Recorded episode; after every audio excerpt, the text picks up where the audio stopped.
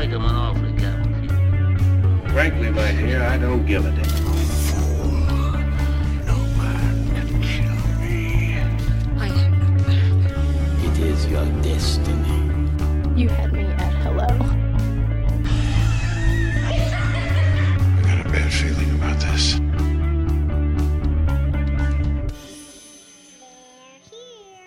Saludos a todos y bienvenidos a Film Not Included, un podcast que no sale hace tiempo, pero es dedicado a las películas nuevas, viejas, buenas y malas. Yo soy Oti y aquí nuevamente con el señor Antonio Figueroa, que es la que hay. Estamos aquí, Corillo, otra noche con ustedes, Film Not Included, película, nosotros hablando sobre esas películas.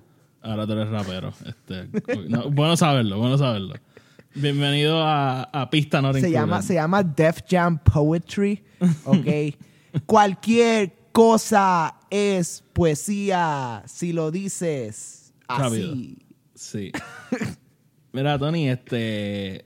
Yo. Vamos a disculparnos un momentito con nuestra gente, que yo sé, hay Sí, gente sí. Que, que lleva tiempo diciendo, mira, cuando, cuando viene el episodio nuevo? Y no contestaba porque honestamente no sabía, porque lo que hemos reiterado mil doscientas veces, somos. Este no es nuestro trabajo. Ojalá y fuera, ojalá y fuera nuestro trabajo.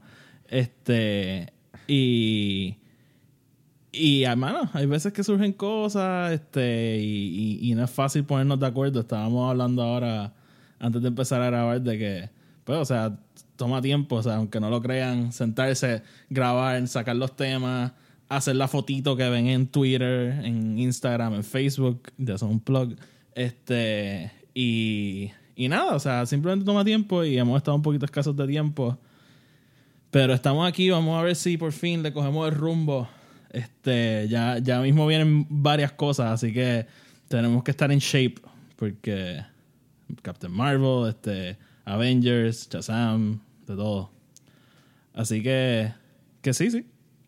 Sí, estoy de acuerdo. En verdad, perdónennos, gente. Nosotros, como dice Oti, tenemos otras cosas eh, que estamos tratando de bregar, pero siempre estamos felices para estar aquí, you know, por ustedes, eh, ambos, a los que nos escuchan y la gente que necesita que saquemos episodios para que puedan poner todos sus comments estúpidos y retardados en Facebook y Eh, Nuestras eh, redes eh, sociales. En, Facebook es que se guillan. So, so nada, en verdad para ellos también, porque yo sé que ellos tampoco tienen cosas que hacer con su tiempo y esto es lo único que hacen, como estar en su computadora a hablar mierda. So, nada. Sorry, so- eso sorry. para ellos también. Sorry, trolls, really. En verdad, Este- perdónenme, trolls. Pero amo. nada, mira, vamos, vamos a empezar, vamos, llevamos tiempito fuera, vamos a tocar en algunas noticias que a lo mejor son viejas, pero óyeme, hay gente que le gusta escuchar lo que nosotros pensamos.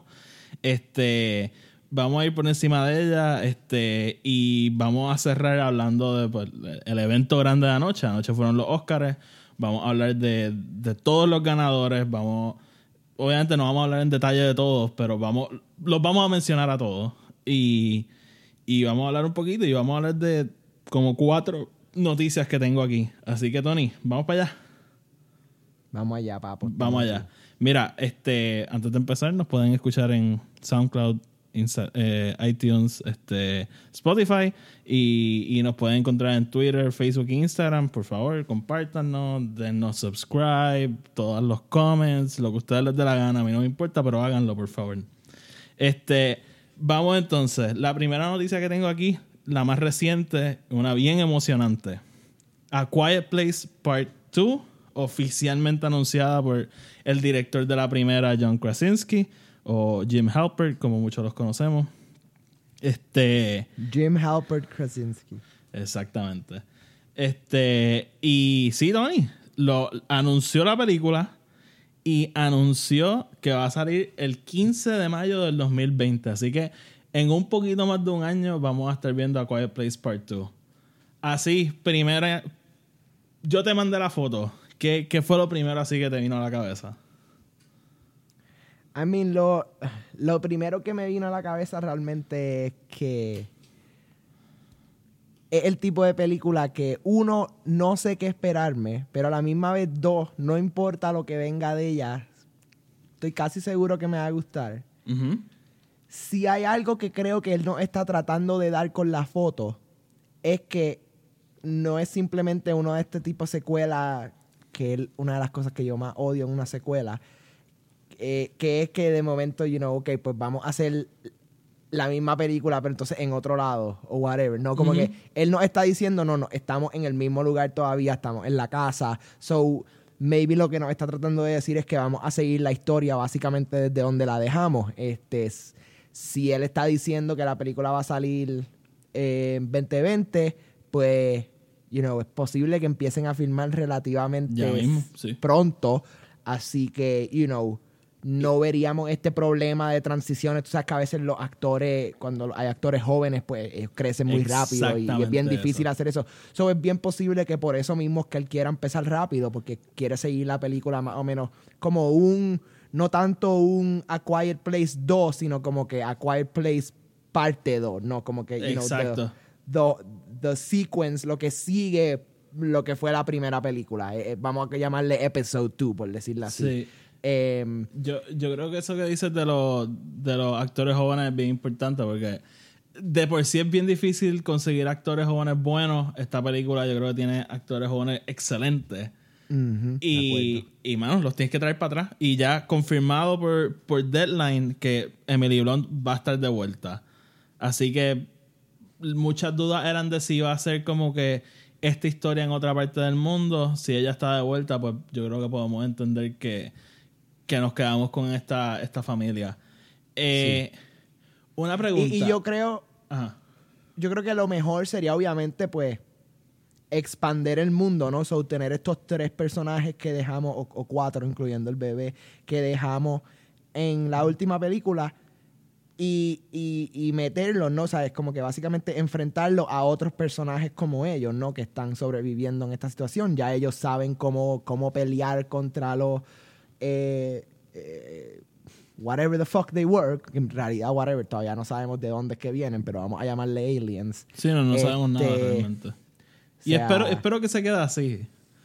Yo- Sí, yo creo que una de esas cosas que no se tiene que contestar. Yo creo que tal vez la, la próxima película puede dar un poquito más de información sobre ellos, pero tú no nos tienes que... eh, eh, yo creo que una de esas cosas que either o te vas all in, so que either nos va a dar este, este backstory de este extraterrestre o whatever the fuck it is tan y tan impresionante y tan y tan cabrón que sí, cool, dánoslo y va a estar hijo de puta, o no lo pueden ni tocar. O, o tiene que ser como que, you know, whatever, esto simplemente pasó y esta es la situación y olvídate de por qué. Y Eh, te quiero preguntar que tú, tú ab- abriste de, hablaste de expandir el universo y eso está perfecto y se puede hacer de muchas formas. ¿Tú crees que porque la, primera la del año pasado este una película que con un presupuesto bien limitado pero que vendió súper bien en el cine Eh, y obviamente eso se va a prestar a que le den más, más presupuesto ¿Tú crees que, que entonces es idóneo que ellos cojan y hagan una película más grande? O sea, vamos a montarnos en una nave, vamos a ir a ver, o sea, tampoco así de exagerado, pero me entiendes, como que algo con mucho más scope. O keep it small, como que hacer una, mantener una historia pequeña, este, contenida en los personajes. ¿Qué, qué tú crees que es lo, lo mejor que pueden hacer? es, es bien difícil realmente decirte cuál va a ser la fórmula espectacular, correcta, que funciona y que, y que brega. Porque, ¿sabes? Tienes películas que funcionan en este smaller scope y tienes películas que funcionan cuando, cuando lo expande. O sea, no todas las películas van a ser un Aliens, que cuando Esa- expandes el universo y lo, lo, lo, lo haces tres veces más grande de lo que fue la primera, funciona. A veces realmente eh, ese es el curse de los sequels. Eh, a veces tienes que hacer como, ¿sabes? Tienes que hacer un District 9 y keep it todo súper contenido y súper, you know, a self-contained story que pueda, pueda funcionar como un final o pueda abrirse a otras cosas eh, y, y dejar realmente que la audiencia lo vea. Yo creo que todo está en la historia. Yo creo que si la historia funciona, eh, ahí Sí. está tu success. Sí, Este, sí. Y es, es lo que dices, porque yo así off the bat te puedo decir, mira, manténlo chiquito, pero then again, Aliens es una de mis películas favoritas. ¿Y qué hizo Aliens? Ah, Alien tenía un extraterrestre y esta muchacha en una nave. Ahora te vamos a dar todos los extraterrestres y ahora no es una muchacha, es una muchacha en un mech suit y dos metralletas a cada lado. Sí, Y película excelente. Excel- yo diría que hasta casi perfecta. Sí, no, espectacular. Y me encanta. Es una de las razones por la cual creo que James Cameron es un talento espectacular. Pero a la misma vez también siento que es la razón por la cual James Cameron va a fail con Avatar. Sí. Porque eh, hizo Avatar 1, le explotó la mente a todo el mundo y dijo, oh shit, ellos estaban dispuestos a esperar 10 años a que yo hiciera esto. Vamos a ver si esperan 10 más para la próxima y va a ser igual de cabrona. Eh, yo todavía no estoy de acuerdo con eso y no siento que Avatar 2, 3 y 4 van a ser good movies. O sea, van a ser maybe they're gonna be worthwhile movies en cuanto a la tecnología que van a estar usando, si, si, si en verdad esa es la razón por la cual el cabrón nos está haciendo esperar. Pero entonces, realmente vamos a querer a Avatar 2, 3 y 4 por lo que nos van a poder hacer tal vez en el futuro de los Planet of the Apes y las cosas así, you know. Sí. Porque yo siento que si sin Avatar no hubiésemos tenido el, el tremendo Rise of the Planet of the Apes, you know. Claro. Sí, por en la tecnología tecnología. que se implementó y, y se creó para todo eso, ¿no? Obviamente. Y, Sí, y, y oye, mi lo que dice, eh, tam- es otro ejemplo de un- una película que empezó bien pequeña y poco a poco fue expandiendo el scope de, de cada película. Lo que hizo súper Claro. bien es que se mantuvo enfocada en los personajes y en la historia, como tú bien lo It's all about Caesar, ¿tú me entiendes? It's Sí, all sí. about this fucking, eh, este, este mono, vamos a decirle, este mono que crea esta revolución y it's all about su character development en cuanto a esto. Versus que, viste, y, y- y hay mucha gente de lo que vamos a llamar la, la edad un poco más avanzada. Eh, que, que aman la serie original de Planet of the Apes, pero la serie original de Planet of the Apes no tiene un grupo de personajes al cual tú te puedas apegar y aferrar, porque cada una realmente un sort of self-contained story que evoluciona la secuencia. Ahora mismo lo que tenemos esta trilogía espectacular que comienza con Rise, que de por sí es pretty self-contained, bastante small en su scope, ¿no? Nunca realmente salimos de San Francisco, de este como que semi-bubble de James Franco y whatever y el hospital, a, a de momento en, en este... Puñeta, estoy blanking. ¿Cuál es la segunda? Eh, Dawn. eh, Dawn. En Dawn eh, tenemos todos los Redwoods, parte de San Francisco, todo este corillo de, de monos y humanos y todo esto, y a, a- a explotarlo en War, y funcionó, mano, funcionó a un nivel espectacular, porque para mí War fue una de las mejores películas de Planet of the Apes like ever made. Sí, sí, no, full. Este, y si quieren oírnos hablar de esa película, vayan a nuestras películas favoritas del 2017. Nuestro segundo episodio. Este, vamos a seguir, Tony. Eh, mi noticia favorita, y yo creo que es la noticia con menos beef que tenemos para, para hablar oficialmente. As of la semana pasada, Star Wars Episode 9 terminó de rodar. Y J.J. Abrams puso una foto de Daisy Que Ridley, John hizo a todos llorar. Exactamente, de nuestros tres personajes abrazándose. Eh, eh, Paul Dameron, este, Oscar Isaac parece que está hasta llorando. Eh, una foto bien emocionante y, y me encanta porque no nos dice nada, pero uno nos dice que ya hay alguien, por lo menos una persona, que sabe cómo todo va a acabar. Y, y ya está todo grabado, así que empieza la cuenta regresiva. Este. Y. Y mano, o sea.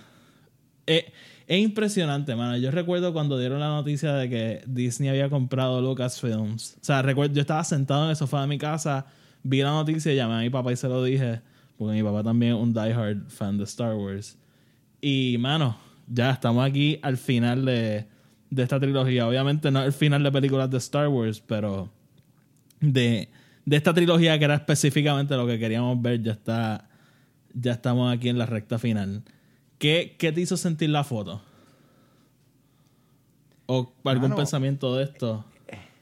Realmente lo más que me hizo pensar, y, y estuve un tiempo viendo la foto, fue cuán, como, cuán contrastada estaba, digamos, a, a- a una foto de ellos tres acabando eh, Force Awakens. Como que tú, tú, eh, eh, eh, es poquito, ¿no? Es, su, eh, es bien este, sutil, pero tú básicamente puedes ver el, el crecimiento de personaje en la foto de ellos mismos, como que a lo que nosotros vimos en Force Awakens a después verlo en las Jedi, a verlo entonces en esta foto.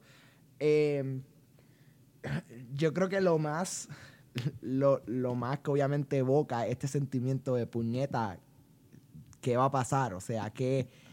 eh, ¿Y cuál es el título? El título, el título para mí es lo de menos. Yo- Y yo No, te lo he claro. dicho varias veces. Yo creo que para mí se puede llamar Episode 9 y, y a mí jamás importarme eso, ¿tú me entiendes? Claro, no, no, estoy- estoy jamás con- importarme que tenga un subtítulo. Estoy completamente yo lo- de acuerdo. Yo lo que quiero saber es qué va a pasar en esta historia en la cual podemos por lo menos... Yo creo que, yo creo que seguramente asumir que estos tres personajes van a vivir, ¿no? No es que nos van a matar a Rey o a Finn o whatever al final de Episode 9. Pero nos van a concluir el resto de esta historia de estos últimos 30 años que nosotros llevamos siguiendo bastante fielmente, ¿no? Y bastante eh, die hard way. Eh, eh, y, y lo que yo quiero es poderme sentir feliz con eso. Yo creo que lo, lo más que yo he estado pensando últimamente es que tengo este, tengo este presentimiento de que algo puede pasar en la película que me lo puede dañar todo y no sé cómo, cómo yo reaccionaría a eso. Como que yo creo que yo era muy, o yo obviamente era, y, y yo creo que tal vez tú también lo hemos visto ahora como adultos, pero en su momento yo definitivamente era muy pequeño para entender por qué Jar Jar Binks dañó lo que era, you know, eh, Oh, esta um, mitología de tremendos personajes y tremendos como que backstories y Oh, whatever. vamos, vamos, por- porque mucha gente pensó que lo dañó. Yo, yo quisiera hacer un episodio después de esto porque yo creo que desde que empezamos este podcast yo he cambiado mi opinión bastante con los prequels, pero eso es un podcast para otro día. Pero yo siento que ahora mismo yo vengo con este, eh, yo vengo con este baggage con el que venía el resto de estas personas cuando salieron los prequels. O sea, ahora mismo yo soy este grupo de personas. Y viste, tú y yo somos personas que aceptamos y creemos fielmente también que Las Jedi fue una eh, película espectacular y realmente buena. Em, y obviamente todavía existe este grupo de personas que, que, si la das la oportunidad matarían a Ryan Johnson. Claro. Eh, pero eh, eh, estamos viviendo en este mundo donde las diferencias ¿no? y las opiniones se están convirtiendo literalmente en esta en, en- un weapon, ¿viste? Y ahora esto se está convirtiendo en un social commentary y no quiero que llegue a eso. Pero lo que quiero decir es que no, no me gustaría que yo entonces sea una de esas personas que vea Episode 9 y de momento salga, ah, J.J. Abrams me dañó la serie que yo más he amado, ahora tengo que matar a J.J. Abrams. Como que yo no quiero ser esa persona. Claro. So, est- estoy tratando de ser lo más open-minded y lo más abierto posible. Yo, yo creo en JJ, yo creo en, en Lucasfilm, yo creo en el trabajo que ellos están haciendo. Así que yo, yo sé que ellos nos van a dar algo bueno. Yo, Yo- lo, que, lo que obviamente es que me da el miedo porque pues vengo con este baggage. Yo, mira, yo siempre y cuando con esta película, siempre y cuando yo no la vea, y yo diga, mano, esto fue un cash grab, aquí dijeron, fuck it, vamos a hacer esta película por los chavos y ya, yo la voy a aceptar. Siempre y cuando yo sienta que hay un- algún tipo de amor o algo por la franquicia, porque, óyeme, hasta con la misma Solo, o sea, a nosotros no nos encantó, pero yo no lo odié. Yo fue- o sea, simplemente no fue una película que conectó conmigo, pero puñet- o sea, tenían a Howard, mano, uno de los mejores directores ever, que es bien amigo de George Lucas, de Steven Spielberg, de Kathleen Kennedy, o sea, había un amor ahí por lo que estaban haciendo, simplemente no conectó conmigo. Y siempre y cuando ese sea el issue, pues, o sea, hay ciertas cosas, o sea, no todas las películas le van a gustar a todo el mundo. Y si, si a lo mejor yo sintiera que Ryan Johnson hizo las cosas que hizo en las Jedi por como que yo odio a los fans de Star Wars, así que voy a hacer coger a Luke y voy a hacer lo que me dé la gana con él. Pues a lo mejor yo lo hubiese odiado, pero yo en ningún momento sentí ese odio que todo el mundo alega que Ryan Johnson tiene por, por Star Wars. O sea, ¿quién puñeta invertiría de su vida para hacer una película si la odias? ¿Me entiendes? So, yo... Sí, o sea, eso, eso suena como, como que conspiracy, like Illuminati bullshit. Como que y Ryan Johnson va a devote tres años de su vida a crear este, este Omega Masterpiece en el cual básicamente sangró por esta película para, para stab in the face a los fans de Star Wars. En serio, cabrones. ¿Tú crees que el tipo tiene tiempo para eso? El tipo puede estar haciendo películas mucho más cabronas que eso. O sea, el tipo puede estar haciendo Looper 2 y está perdiendo el fucking tiempo con fucking Star Wars, cabrón. Yo quiero saber qué pasa después de Looper, puñeta. ¿Ok?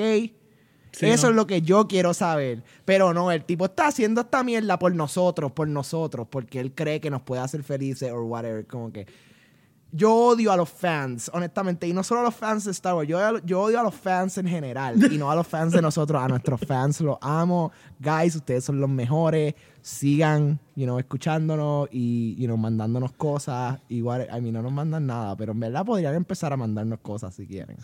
Anyway, I digress. Punto es que la fanaticada en general tiene esta mentalidad No, es, es tóxica. es tóxica. absurda. Sí, o sea, estamos hablando de fucking el gordo este cabrón que mató a John Lennon type of bullshit, cabrón. Es como que tienen que dejar las cosas atrás, tienen que empezar a ser un poquito más abiertos, como que lo, o sea, el- estoy viendo South Park últimamente y vi un episodio recientemente de lo- los nenes hacen un club para save películas de sus directores. Es cuando George Lucas Ah, y cuando- Steven sí, Spielberg sí. empezaron a cambiar las películas y a- Sí. a, añadirles cosas y whatever.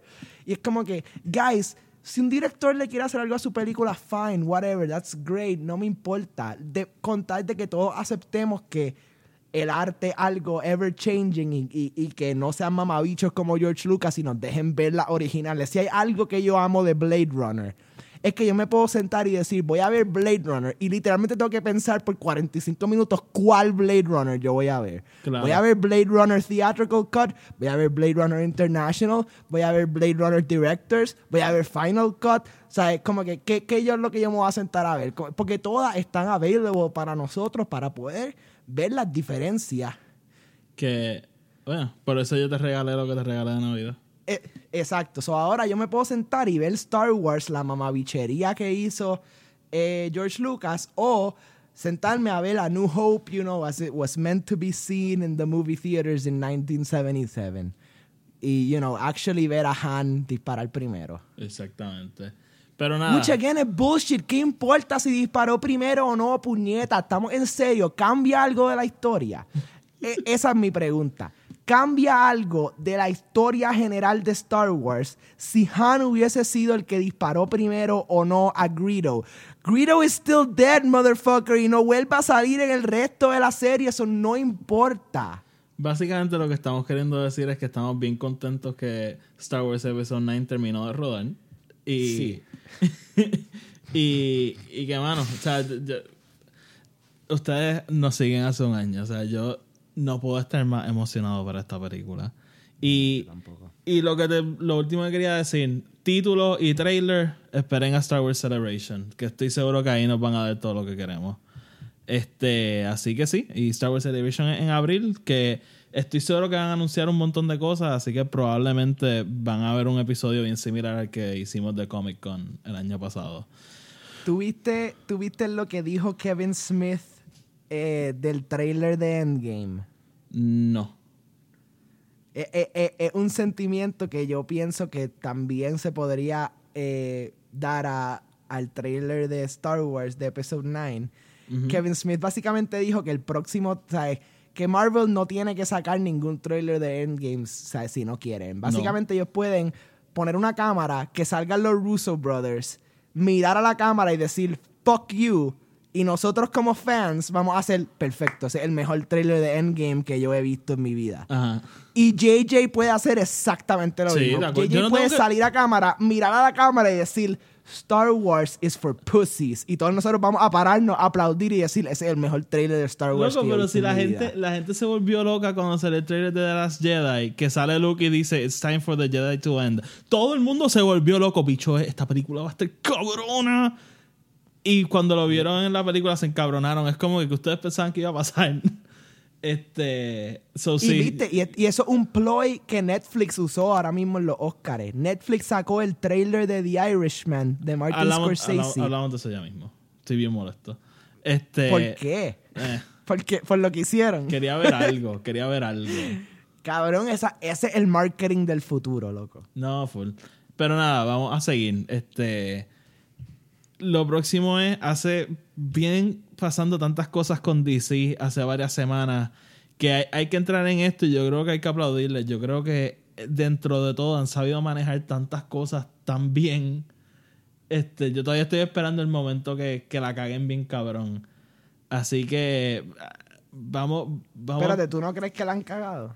Recientemente, yo creo que recientemente han manejado las cosas bastante bien. Ok, Hablamos de eso ahora. Este, recientemente confirmado James Gunn, director de Guardians of the Galaxy 1 y 2, despedido por Disney, va a ser el director de The Suicide Squad, la secuela slash reboot del Suicide Squad. ¿Qué tú crees de eso? Mira, tú sabes mi amor por James Gunn, yo no tengo que hablar de eso más.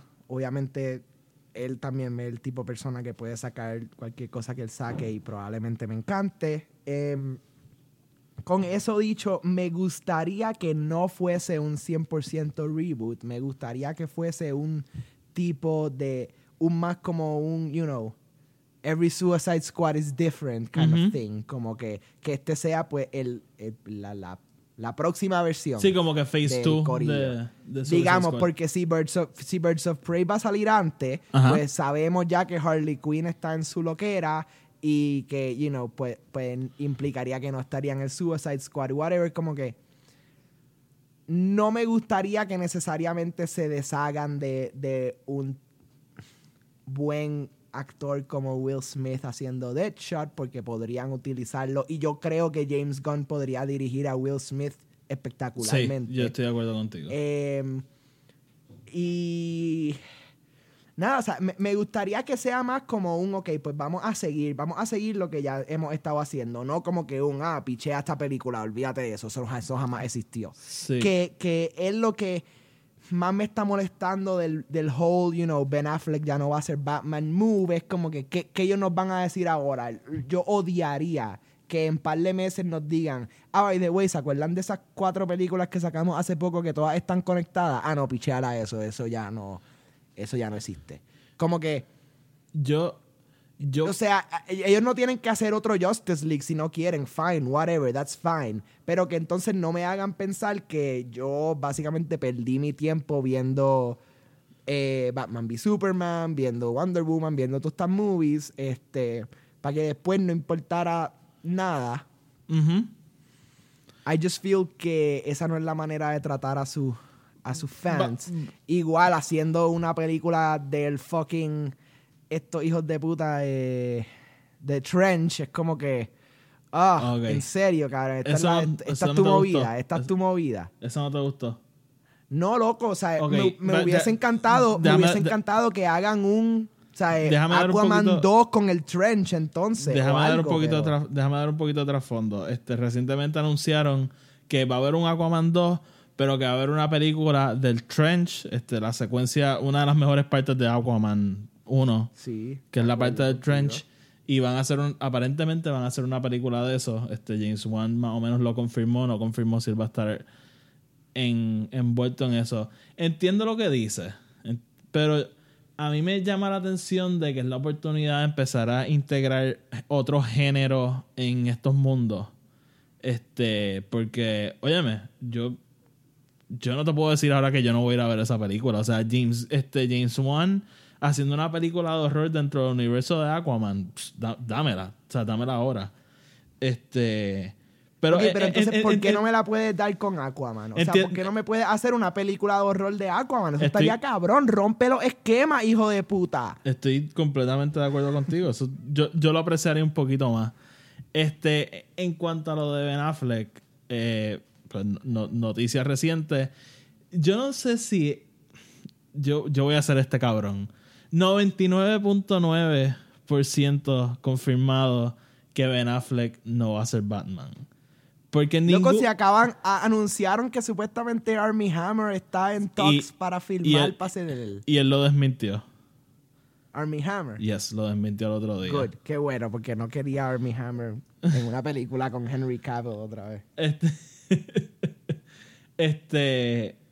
So, Ben Affleck en un tweet dijo que está emocionado para ver la versión de Matt Reeves de Batman. Era un retweet a un tweet que decía que él no iba a ser Batman. Eh, en ningún momento él dice no voy a ser Batman. No ha habido un anuncio de Warner Brothers. Pero yo que llevo súper aguantado a que él se quede, me atrevo a ceder que sí, que básicamente está confirmado que él no va a volver. En parte me alegra porque no- nos da esa paz de, ok, podemos move on de esto. Porque, óyeme, nosotros hemos defendido esas películas que tú mencionas, pero sería imposible negar que ha sido un desastre. Como que en cuanto a backlash, este revoluces con las películas, este inconsistencia, o sea, ha, ha sido un pequeño desastre. Y y mano, o sea, el- the show must go on. Y, y nunca vamos a saber, ah, bueno, por ahora no vamos a saber si es, si es que Ben Affleck no quería seguir, porque, óyeme, Ben Affleck fue alguien que cogió un cojón de mierda por, por su versión de Batman. Este, y no sé, a lo mejor él quiere seguir haciendo su propia cosa. Él ha tenido muchos problemas personales recientes que han sido bien públicos. Este, Mira, te voy a dar, te voy a dar mi teoría. Y no es tanto mi teoría, es más como que mi. Estos son los momentos donde yo realmente pienso, you know, si yo fuese la persona sentada en el, you know, en el escritorio del CEO de Warner Brothers, como que tomando estas decisiones, como que, ¿qué yo haría? Y yo estoy de acuerdo, mano. Si Ben Affleck no quiere ser Batman y él no se puede conectar a esta visión de Batman, fine, vete para el carajo. Pero entonces, ¿por qué, por qué no podemos ser fieles a los cómics y a estas historias que nos han hecho crecer? O sea, ¿cuántas veces se ha muerto Batman en el trayecto que Batman ha existido en los cómics? mucha. Por lo menos yo te puedo mencionar exacto como ocho veces sería tan y tan fácil hacer, hacer un tipo de, you know, R.I.P. Este. you- ¿sabes? un tipo de historia que pegue este, you know, Batman, Batman muere al principio, entonces vuelve, you know, y tal vez vuelve como una persona más joven por X o Y cosa dentro del DC Universe, que puñeta, o sea, desde el Speed Force hasta tecnología existe. ujú. Eh, y entonces, mano, nos lo haces de una manera fiel, de una manera real, una manera que nosotros podamos decir como que, ok, poquito forzado, pero está bien, va, va en la línea de, de lo que eran los cómics, mano. Y ven algo tan cabrón como hacer un semi-final crisis, como que Batman muere en- ante las manos de, de Darkseid. Pasa un tiempo donde Batman no existe, no, no está ahí, o, o, viste, por lo menos en los cómics, pues Dick Grayson era Batman en ese tiempo. Pero, pero que entonces, ajá, y de momento Batman vuelve de la nada, Bruce Wayne regresa al tiempo donde estaba, porque había estado perdido en el tiempo, y regresa, you know, básicamente, ¿sabes? Para un poquito antes de, de la secuencia de, de Flashpoint y de, de, de puñeta, de New 52. So eso es, ahí está tu reboot en película. Muere Batman y de momento regresa como una persona tal vez un poco más joven, pero similar en appearance y en fisicalidad, para lo que sería pues su, su reboot, whatever, su New Sí. 52 moment o lo que sea. Sí, este, Eh, lo, lo que se ha rumorado mucho es que la película de Matt Reeves, que conectándolo con la otra noticia que teníamos, este, ya el guion está, empieza a rodar este año, creo que en noviembre es que empieza a rodar, este, y, y sale en 2020, si no me equivoco, este, o 2021, no me acuerdo bien. Este, eh, el rumor es que es un Batman más joven, en el sentido de que a lo mejor la película es de los 80 tú estarías open a eso, a que, mira, es el mismo Batman, pero unos años antes. Sí, sí, o sea, mira, tú. Yo sé que tú aceptas, tú- yo sé que ambos tú y yo aceptamos que, you know, Batman V y Justice League no fueron las mejores películas ever made, pero tienen tremendo backstory dentro a lo que, a lo que es este Batman, ¿no? El, el- el- lo que vamos a llamar el Batfleck. Eh, Y una de mis, de mis líneas favoritos, que creo que ahora mismo, creo que viene de Batman v Superman, es cuando él le dice a Alfred como que llevamos en esto 30 años, cuánta gente que conocemos como que todavía siguen siendo los buenos. Sí. Como que, Sí, que, sí, que da a dar a esta historia. So que yo estoy súper open a que sea una historia dentro de esos 30 años verdad- ¿no? que habían pasado. En verdad, props a Zack Snyder por traernos un Batman que llevaba años siendo Batman y yo creo que se lo hizo excelente. Este. Sí. Porque nosotros, est- esto es lo que yo no quiero. Yo, nosotros no necesitamos otro Year One. No No, no, no, necesitamos no. otro Year Yo creo que si, si tú existes en el planeta Tierra hoy en día y no sabes el backstory de quién es Batman, Tiene 12 probablemente, probablemente vive en un país tercermundista donde los televisores no existen y tal vez todavía están escuchando 8 tracks y mierdas como que porque honestamente O acabas de coño, nacer. ha, ha sido demasiado tiempo y el backstory no ha cambiado El sigue siendo el mismo. mismo chamaquito que le matan los papás y se convierte en el world's greatest detective there's Y- no rocket science there Y. y- ah, espérate, te iba a decir. Este. Ah, entonces, una cosa que dicen de Matt Reeves. Él quiere traer un Rogues Gallery. Así que. A la, se supone que esto va a ser una trilo- trilogía. A través de la trilogía vamos a estar viendo muchos villanos. ¿Eso te emociona? Yo me imagino que sí. Sí, o sea, yo confío en Matt Reeves como un director. Yo creo que mucha gente ha aprendido de lo que han sido los errores como, como vamos a decir, Amazing Spider-Man 2, you know, que trató de empujar 18 villanos en una película y, de momento nadie sabía quién era quién. Este... O sea, yo, yo confío en su poder como director para llevar una, una película con varios personajes y varios storylines que, you know, se centralicen. Yo sé que él- lo, lo que sé es que él no va a hacer eso desde el principio. Yo creo que al principio él va a traer, a tratar de traer maybe a dos personajes como, a- como Sí. villanos, maybe tres, pero que el tercero sea más como que setting up la próxima Óyeme, y, película o algo y- así. y no tiene que ser tanto. A lo mejor la película abre con Batman buscando un mob boss y es y es Oswald Cobblepot, ¿me entiendes? Que es como que simplemente suelta el nombre y lo puedes traer en otra película, pero ya hizo el cameo en la primera, ¿me entiendes? Sí, o sea, y puedes empezar ya a soltar nombres así como, O- you know, o O- y- Exacto, o, o lo lleva, lle- empieza con él llevando a alguien a la cárcel y es Victor Sass, como co- cosas así. Exacto.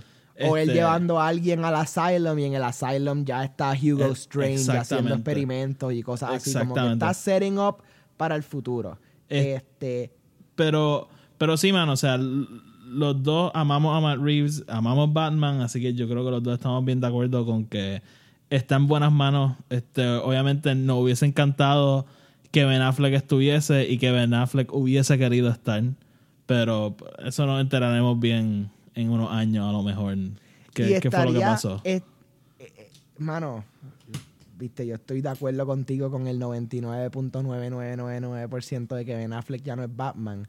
Pero estaría cabrón que esto sea un Russo-like plot para ellos tratar de steer away y que sí en realidad sea un younger Batman el que va a salir en Matt Reeves movie, pero que empiece con un como que you know, un prólogo, como que un prólogo de, de Old Batman, como que pensando en su historia, Sí, como sí. que y es Ben Prince- Affleck. como Princess que- Bride, haciéndole el cuento Yeah, como que rem- re- reminiscing, you know, o, o, O- pa- pasa algo O a lo, mejor, que- a lo mejor la película empieza y a Batman le pegan un tiro y mientras él se muere está pensando en esto. Who the fuck knows?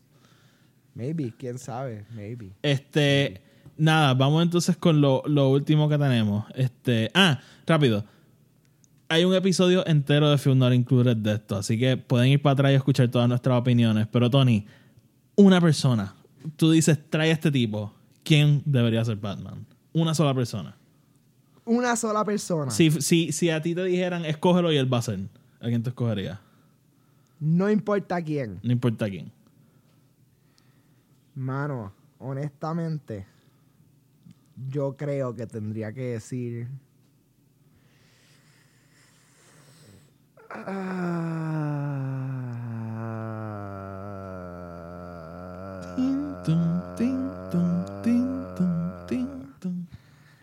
Mano, tiene que ser alguien que pueda hacer sus propios stunts Ok.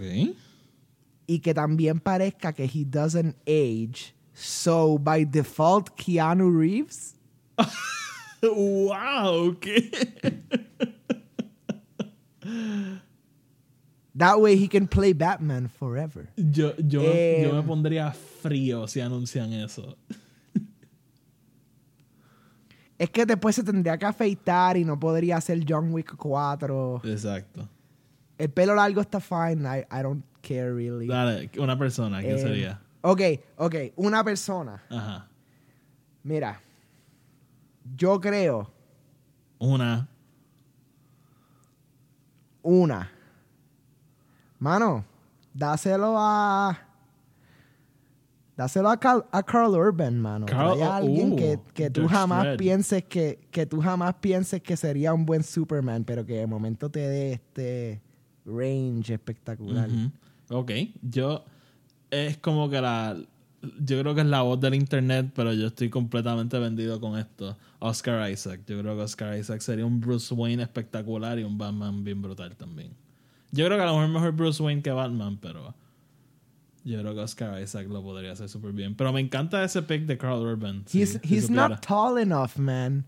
Oscar Isaac no es tall enough. Está Tiene bien. que ser alto. Está bien, pues. Tiene que ser alguien. O sea. Está bien, pues, Jódete, no te vuelvo a decir mis opinioes. Vamos entonces. ¿Sabes qué? Taika Waititi. Como el próximo Batman. Korg. Este. Hi guys, I'm Batman. I'm kind of like I'm kind of like the vigilante around here. Mira, vamos, vamos a cerrar. Este, Dale. Y, a cerrar con nuestra última no- noticia bien larga. Ayer fueron los Oscars. Los Oscars Pam pam pam. llevan con semanas de caos, de no tener un host, a, a decidir que no van a tener un host, a querer sacar varias categorías, incluyendo edición y cinematografía. ¿A quién puñeta se le ocurre? ¿Tú te imaginas que nos hubiesen privado el año pasado de ver a Roger Deakins ganarse el Oscar? Okay, yo creo que Roger Deakins mismo explota el Dolby Theater. O sea, cabrón. es absurdo. Se convierte en un domestic terrorist. Yo te voy a dar hasta que se acabe este, este último segmento a que me digas dos películas que existen sin cinematografía y sin edición.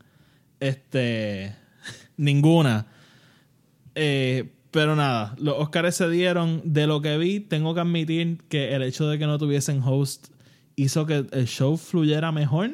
Por alguna razón, porque no había gente llevando pizza ni tomándose selfies. Este, Así que aparent de lo que he escuchado fue un, fue un buen show. Y abrieron bien cabrón con Queen. O sea, si tú quieres ganarte a la gente, abre con Queen. Todo el mundo sabe eso. Y abre con Tina Fey, Amy Poehler y Maya Rudolph. Eh, Tengo que decirlo, espectacular. O sea, me me de la risa. Ellas, honestamente, yo creo que, y, y- y mucha gente debe estar de acuerdo conmigo, ellas deben ser los hosts de todo.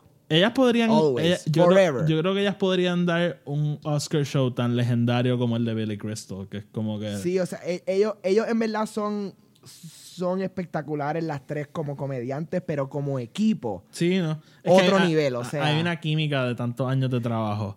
O- Sí, es que llevan juntos de toda la vida y, y- y, viste, la hemos visto crecer desde SNL a todas las películas que han hecho a, a- a crear esta relación que tienen, ¿no? Como básicamente hermanas. Pero Sí. es que eh, eh, eh, literalmente ellas para mí son el tipo de personas que pueden abrir la boca y ya yo me río. Como Sí, que, no, full, eh, Estamos de acuerdo. ellas, ellas no tienen ni que decir nada. Como que ellas nada más me miran y ya yo me estoy riendo. Suelta la que- Kristen Wiig en un skit y estamos. Este, Sí, o sea, no, ella. la única razón por la que Kristen Wiig no está en su corillo es porque pues, ella llegó mucho más tarde que ella Sí, sí. al. Pero like, realmente sí, como que ella debería de estar ahí. Sí. Pero nada, vamos entonces a ir por. Vamos a hacer esto. Vamos a ir por todas las categorías. Vamos a decir los ganadores. Boom. Este, Yeah. Porque me molestó mucho que los Oscars quisieran omitir categorías. Así que en este podcast, usualmente, como que mencionamos las que a nosotros nos parecen importantes. Pero vamos a mencionar a todos los ganadores. Y Sí. de los que haya algo que decir, hablamos. Este, y, y si no, seguimos. y- pero por lo menos mencionamos. Hay algo, hay algo de todos estos ganadores que es bien importante. Y, y lo voy a decir cuando lleguemos a ellos. Ok. Este, pues, mira, el primero en la lista que tengo, este maquillaje y estilo de pelo, lo ganó Vice. Este, no veo por qué no. Yo la vi, me encantó y creo que sí, que hicieron muy buen trabajo con eso. Edición de película, ok.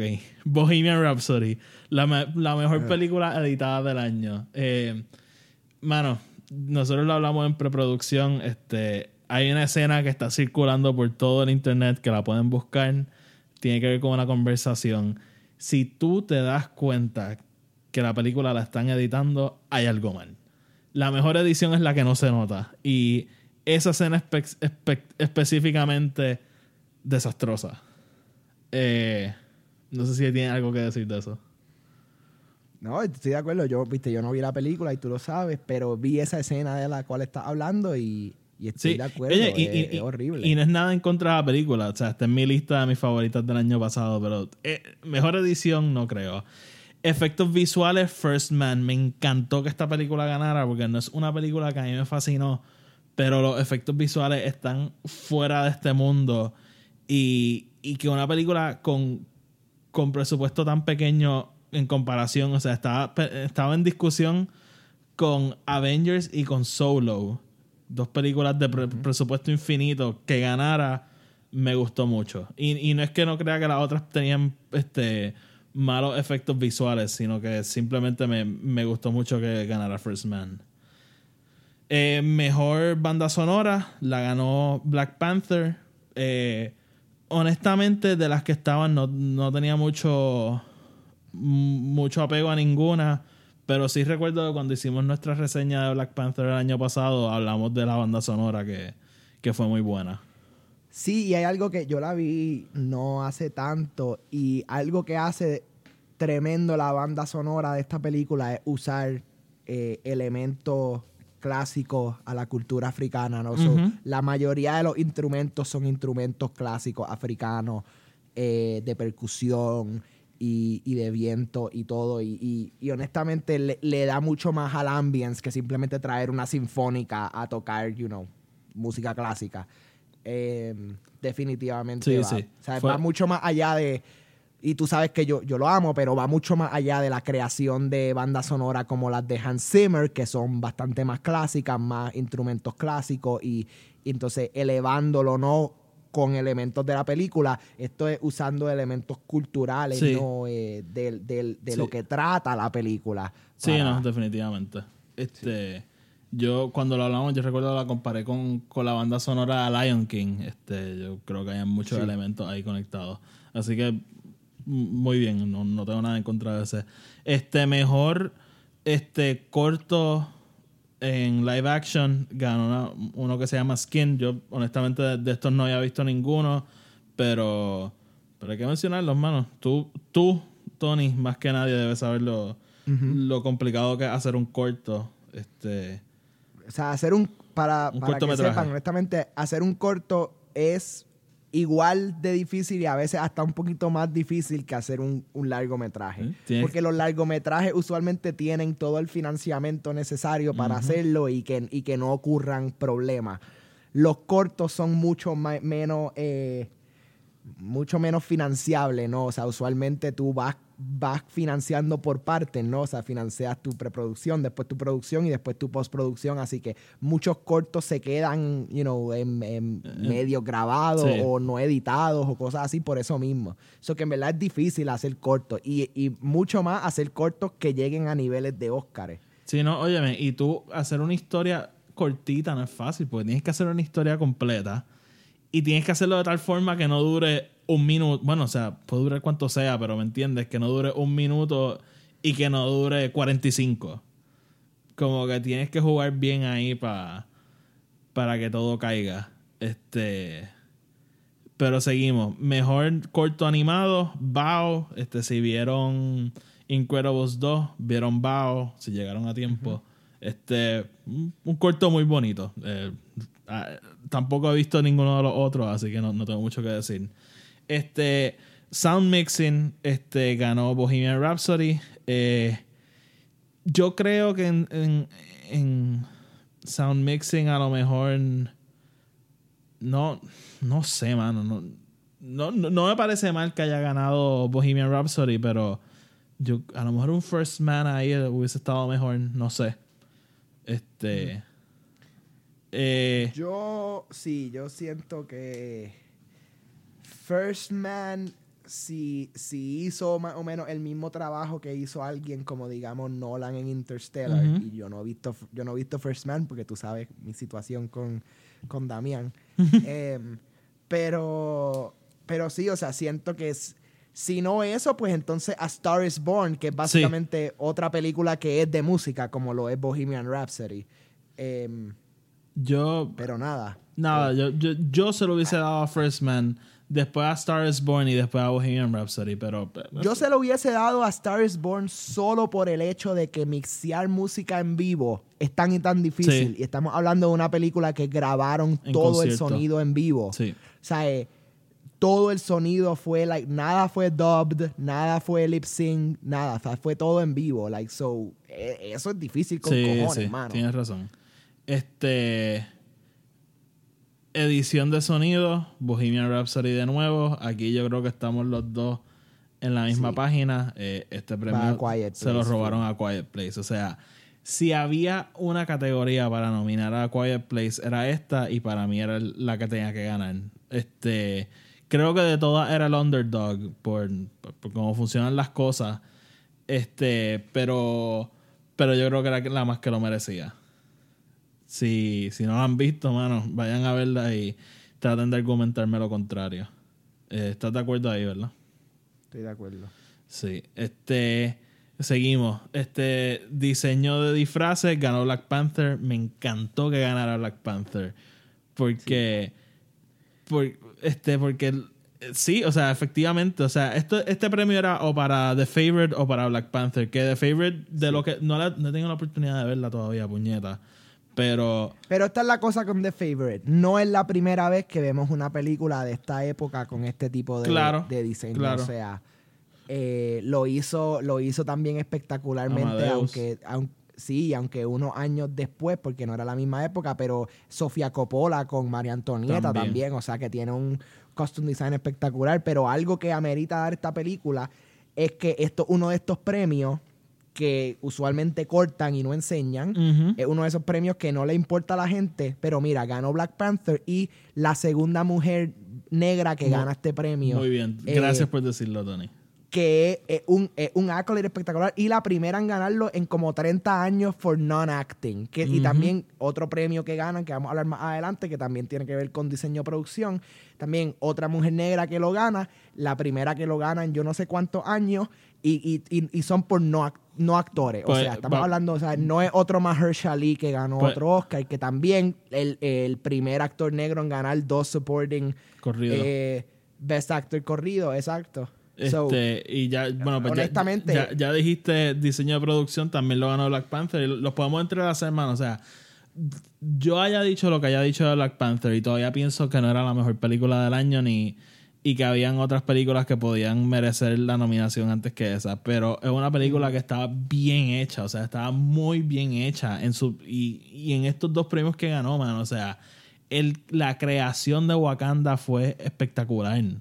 Y pudo haber sido tan mal, pero este Ryan Coogler crea este mundo de nada, mano. O sea, no de nada, porque tenemos los cómics, pero lo hizo su propio mundo y lo pudo integrar al universo que ya estaba.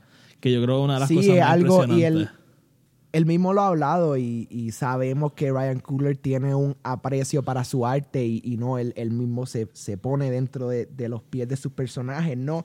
Y, y lo, lo hablamos cuando hablamos del Directors Roundtable que él hizo para Marvel. Él mismo lo dijo, como que lo primero que él quería hacer cuando hizo esta película, ir a África, ir a África, conocer el continente, conocer la cultura, conocer la gente, porque él quería hacer la película genuina, real, o sea, eh, y, y la gente, la gente se lo tripea, como mismo Trevor Noah se lo tripió dentro de, dentro de los Oscars, no, you know, hablando mierda, diciendo como que, ah, yo mismo crecí en África y me acuerdo cuando King T'Challa se iba en su, como que él mismo jode con eso, pero aceptó que fue una película espectacular y que, you Y know, muy bien eh, hecha. trae a esta cultura africana que él conoce, que él ha vivido y la trae a este mundo abierto, ¿no? De, Mira, you know, de los academies. Es lo que llevo diciendo desde que empezamos. La diferencia entre una película buena y una película excelente, los detalles. Y con estos dos Oscars, o sea, esta película se enfocó en esos detallitos. Hasta en algo que no, no vamos a ver aquí, pero yo lo dije en nuestra reseña. El hecho de que todos los actores usaban el mismo acento. O sea, wow, wow. Eh, así que sí, felicidades a Black Panther por esos dos Oscars. Mejor cinematografía lo ganó Alfonso Cuarón por Roma. Primer director, si no me equivoco, en ganar director y, y cinematografía a la vez. Este. Sí, porque eso no es, eso no es una convención general dentro de, Ah, del arte ahora mismo. Usualmente directores traen, traen sus DPs. Eh, Y- y- y- muchos y no más común. directores ahora están. No, eh, no es común ahora, era, era, era muy común antes, ¿no? En, en los 60 y los 70 con los cinematógrafos, los eh, cineastas outdoors, ¿no? Que, que creaban sus propias películas y querían filmarlas ellos mismos. Tiene gente también como tú, Steven Soderbergh, que graba sus mismas películas, pero con otro nombre. Eh, Si tú buscas todas las películas de Steven Soderbergh, el cinematógrafo es un tipo que se llama Peter, yo no sé qué carajo. Ese es él, solo con Sí, un sí, sí. seudónimo. Eh, Y ahora, ahora y no una, no es una convención porque, porque, you know, el director tiene tanto y tanto que hacer eh, dentro de una película, dirigiendo actores, dirigiendo secuencias, dirigiendo gente y dirigiendo al equipo, que es tan difícil para él también estar detrás de la cámara y, y, y chequeando todo eso y dealing con sus camarógrafos. Pero, si, no, si hay algo que sabemos de Cuarón, y lo hemos dicho No, mil veces, Cuarón es que su, su visión, no, su visión, viste, esto es redundante, pero su visión visual es, es espectacular, coño. O Sí, sea, sí. Desde, desde, desde películas como Little Princess, mano, que es una película espectacular, bella, hermosa, like, que yo la amo, hasta, you know, tu, tu Gravities y tu Harry Potter Prisoner of Azkaban y tú sabes que son visual masterpieces. Este, eh, y esto eh, no es diferente. Roma es un visual masterpiece espectacular, blanco y negro, bello, hermoso. Roma, O sea, Roma- tan y tan. Roma es de estas películas que digas lo que quieras, que aburrida, que whatever. Cualquier still de esa película puede estar en el Twitter este de One Perfect Shot o puede ser una foto para una para una galería. Cual- cualquier toma de esa película. Claro, claro. Así- Mano, es un artsy movie. Mira, y te lo voy a decir aquí, no es para mí. Yo la vi, pero no es para mí. No, eso no, no es es mi tipo de película. Pero bella, eh, sigue siendo bella, sigue siendo hermosa. O sea, igual, yo- tú sabes que yo amo a Roger Deakins y yo amo su trabajo. Eh, una de sus películas que él filmó con Sam Mendes, este, Revolutionary Road, a mí no me gusta. No una buena película para mí, pero es hermosa en su cinematografía. Like, es, es tan y Sí, tan. sí, sí. Es, Estoy de acuerdo sublime, es sublime. Es como, es como, Pero- es como Terrence Malick, Está- casi. Estamos hablando de Roger Deakins, que es el mejor de todos los tiempos. Este, Claro. Pero nada. Anyway, Seguimos. moving on. Mejor director, ya lo dijimos, ganó Alfonso Cuarón por Roma. Eh, yo, si, si a mí me hubiesen dejado de ser una persona, se lo hubiese dado a Spike Lee. Y sí quiero decir que no lo mencionamos mucho en nuestro episodio anterior. Para mí, el snob más grande aquí fue Bradley Cooper. Eh, le di más cabeza después, mano. A mí, a, a mí me gustó Star is Born, no me fascinó. Me gustó lo suficiente para comprarla. Pero, mano, first time director. Se dirigió a sí mismo. Dirigió una película Oscar nominated. Y le sacó un Oscar nominated performance a Lady Gaga, una, una cantante que nunca había salido en una película. Yo, yo creo que, Esto es un snub. Esto es un snub. o sea, Simple y yo- sencillo. Yo, creo que, que- que tenía la- la- la- las cualidades para caer en esta lista y, y no cayó. Así que, y, y para los que no saben, o sea, los muchos actores están nominados gracias a sus directores que lo empujan a sacar un buen performance. Y si oyen a Lady Gaga hablando, su performance es gracias a él. Así que, pero nada. Este, mejor actriz en, en, un, en un leading role lo ganó Olivia Colman por The Favorite. Eso fue un offset. O sea, todo el mundo pensaba que Glenn Close lo tenía bastante atado. Yo por un momento pensé que Lady Gaga podía hacer el, el switch, pero este Olivia Colman se lo llevó. Me alegro que se lo haya llevado porque creo que es el único premio que se llevó de Favorite. Así que, que sí. Pero, Pero ajá.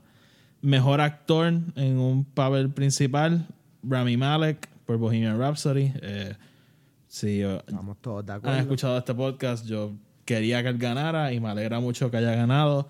Si no era él, quería que ganara Christian Bale por Vice, que no sé si la llegaste a ver, la vi recientemente y me fascina esa película. Es- No, no, me la, la, la quiero ver, eh, pero no he tenido la oportunidad Sí, de actually. pues te- este, te va a gustar.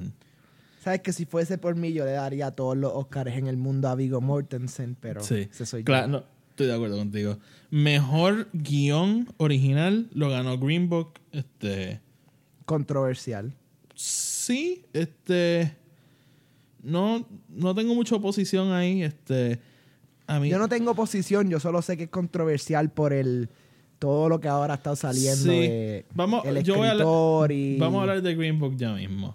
Este, mejor guion adaptado, Black Clansman. Este, este fue el Oscar que el primer Oscar de Spike, Spike Lee, Lee y-. Y, y no fue el único que se lo llevó, o sea, el, el- no el único escritor, pero yo me alegro que se haya podido llevar el Oscar, porque Spike Lee, tú digas lo que tú quieras decir de él, Spike Lee es una leyenda. Y lleva años en la industria, desde sus este, proyectos con Michael Jackson, este, con eh, Malcolm X, o sea, Spike Lee es una leyenda. Y que por ¿Tú sabes cuál fue este ¿Tú sabes cuál fue mi comentario favorito de él ¿Cuál? en toda la noche? ¿Cuál? Este, bueno, no sé si has visto que ha salido un montón de cosas de él ahora, como que cae de cosas que él ha estado diciendo, pero básicamente dijo como que que siempre que hay alguien guiando, él pierde los Óscares, porque en el 89 él, eh, con- él estaba ta- contra Driving Miss Sí. Daisy. Qué cabrón. y ahora perdió contra Green Book. Mano, qué troll. Se, se sabe vacilar a sí mismo. Este, seguimos. Ah, aquí es que. Mejor película animada. Vamos, vamos a parar un momentito y hablar de esto. Spider-Man Into the Spider-Verse. Yo creo que si había algo que nosotros queríamos que pasara en, en esta noche es que esta película ganara el, el Oscar. Eh, yo creo que es fácil como que decir, ah, sí, ganó y ya, pero Incredibles 2 venía desde junio o julio marinándose como que estaba a ser la mejor película animada, qué sé yo, no hay competencia. Spider-Man Into the Spider-Verse sale tres semanas antes de que se acabe el año. Y fue de, mano, estaría cool que la nominen. A, estaría cool que gane a ganar y, y ser como que la, la contestación correcta a esta categoría. Y, mano, impresionante. Sí, yo creo que este era el único Oscar que si no se lo daban a esta película, you know, ya, ahí- ya aquí se iba a ir toda mi fe en, en la academia. Este, sí, estoy loco porque salga en, en DVD para verla otra vez. Mil veces. Y viste que eh, los directores dijeron recientemente que la versión en DVD va a, tra- va a tener un, un alternate cut. Yes, lo vi, lo vi. Este, a lo mejor hablamos de eso cuando salga. Este, mejor canción original, Shallow de Star is Born. Había alguna duda que esa canción iba a ganar. Este, mejor, oh, quiero hablar de esto un momento. Mejor documental, Free Solo. Ok. Yo fui al cine hace como dos o tres semanas a ver Lego Movie y estaba llena. Y no había Lego Movie 2. Lego Movie 2. Y no había ninguna otra película. Y veo que están dando un documental en IMAX que se llama Free Solo. Y digo, pues ya estoy aquí, así que dame una taquilla para eso. ¡Wow! O sea, yo lo, lo tuiteé por el Twitter de, de Film Not Included y lo puse en el Facebook. Si tienen la oportunidad de ver esa mierda, véanla. Y si la pueden ver en IMAX, paren lo que estén haciendo y vayan a verlo. O sea, es impresionante. Así que yo como que en ningún momento pensé que iba a ganar. Y este fue uno de los premios que, que vi cuando, cuando salió. Y me alegró mucho. O sea, un documental bien cabrón. Como está grabado, la historia, todo, todo. Está bien cabrón. Y, Sí, y- dicen que de por sí, o sea, el, la producción, no, todo lo que tomó poder llevar a, a seguir este personaje en su free climb y todo esto fue de por sí un,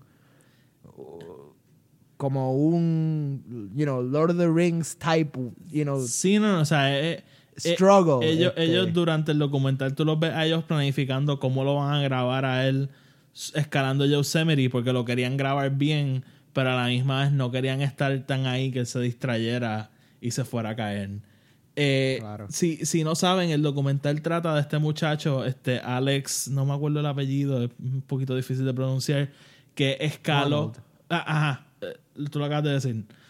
Alex Honnold. Alex Honnold, que escaló la montaña Yosemite en Estados Unidos sin La soga. montaña del capitán en Yosemite. Exacto. Este, sin soga, sin nada. Él la escaló. Y es bien impresionante ese documental. A, a mí me fascinó. Este, Así que si tienen la oportunidad, por favor, véanlo. Gana un Oscar, así que malo no es. Eh, Así que vayan. Best Documentary Short ganó Period End of Sentence. No, honestamente no, no sé qué es, pero felicidades. No, e- esto es, esto es espectacular porque es una película eh, sobre la, la menstruación en la cultura eh, árabe. ¿En serio? Y, eh, sí, ¿En y, serio? y cómo, cómo, sí, cómo estas niñas están tratando de, de quitarle el estigma, ¿no? Al, al- a lo que el periodo y, la menstruación y tú sabes cómo en la cultura árabe Sí, en sí, cuanto sí. a las mujeres y todas estas y cómo estas niñas pues básicamente quieren quieren usar esto eh, eh, básicamente usar la menstruación como un, un tool para ellas mismas liberarse. Eh, eh, Es, como que eh, un poquito loco, pero el concepto es bien interesante y bien real y son esta, esta directora bregando con estas niñas, ¿no? Y en verdad suena sub- sumamente interesante. Ah, pues, Te pues. recomiendo que busques si puedes de eso y es un corto, así que no es sumamente larga, eh, creo pues que dura sí. como media hora. Pero si no me equivoco, Netflix la va a sacar. Ah, pues qué bien. qué bien. Eh, pues no, no sabía nada de esto, O, o- así que... o ya salió, pero, pero creo que Netflix él estaba en el proceso de comprarla y todo, así Ok. que Ah, pues, eh, pues gracias por, por, por ilustrarnos, pues yo no tenía idea de esto. Suena bien interesante. Eh, Ah, mira, perdóname, me equivoqué, no eran, no eran mujeres árabes, eran mujeres indias. Mujeres indias, ah, ok, Eh, ok. So, No, interesante anyways. Este, este, la mejor película extranjera, Roma. Yo creo que ahí no había mucha duda. Este, yo creo que a lo mejor la que le pudo haber hecho la competencia era Cold War, pero vamos, o sea, Roma era un Best Picture contender. Obviamente iba a ganar. Este, mejor actor de reparto, Mahershala Ali por Green Book, ya lo dijimos. Este, hizo historia por ser la primera vez que gana dos años consecutivos. Un hombre negro.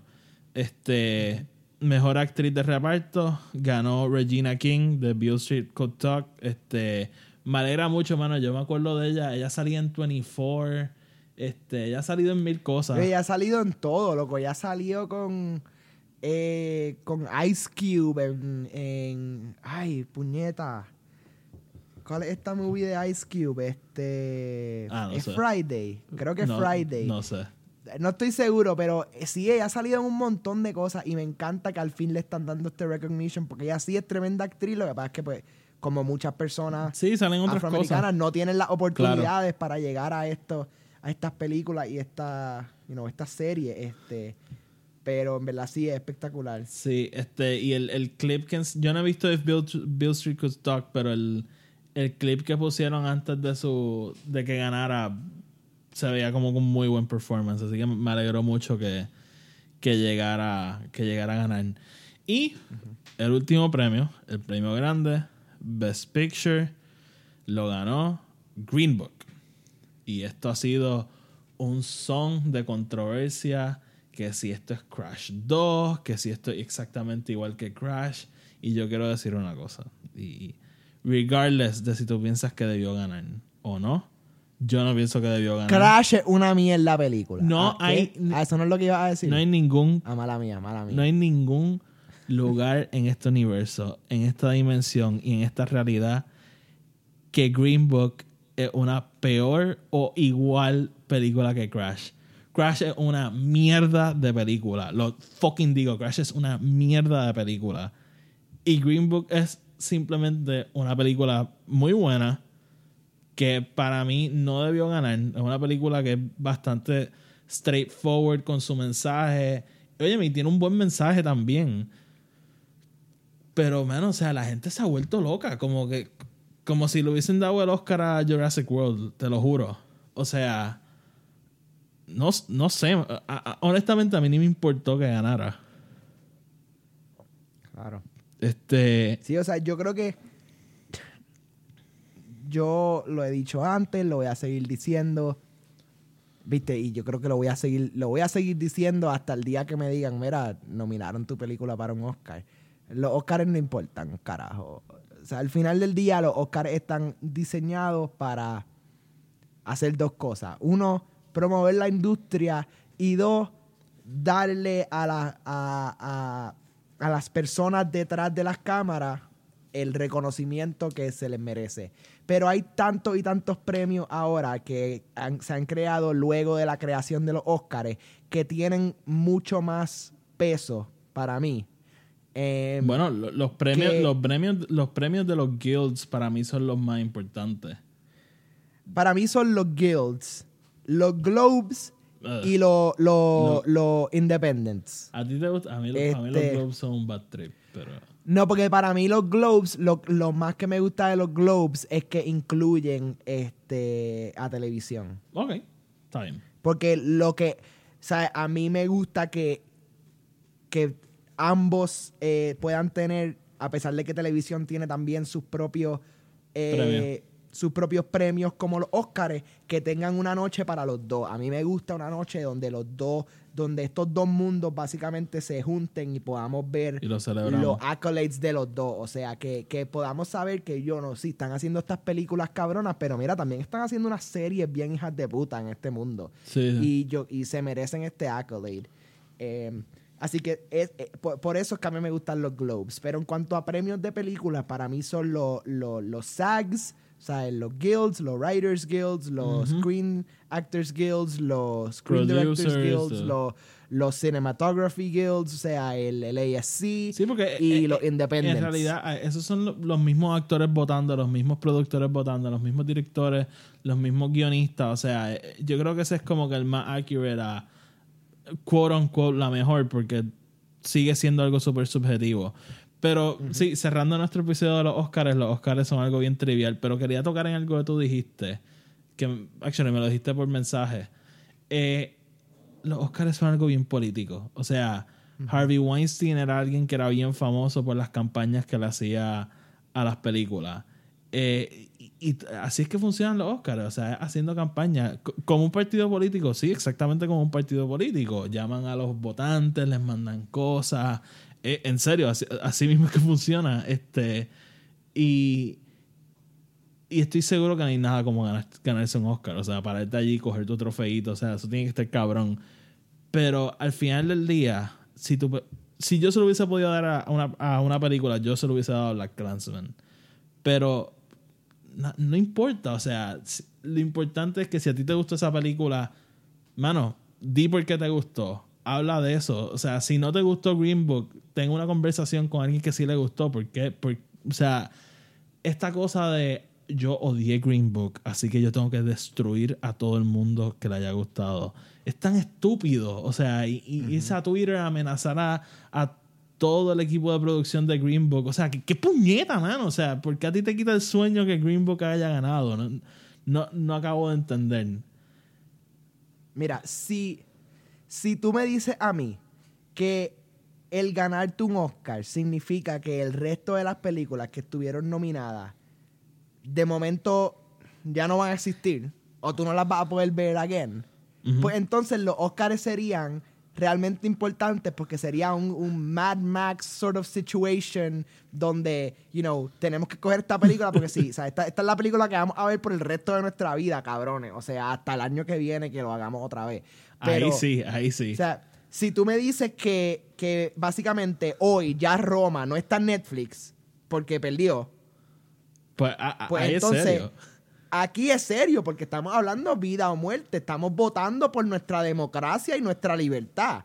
Pero puñeta, en serio tú me vas a decir que porque ganó esta película, wow, ok, ganó Green Book, todavía puedes ir a ver Roma, cabrón, todavía puedes ir a ver Black Clansman y comprártela, todavía puede, todavía va a haber una genera, todavía van a existir generaciones de gente que van a ver esa película y en 30 años decir, mano, ¿qué cojones que Green Book ganó ese Oscar?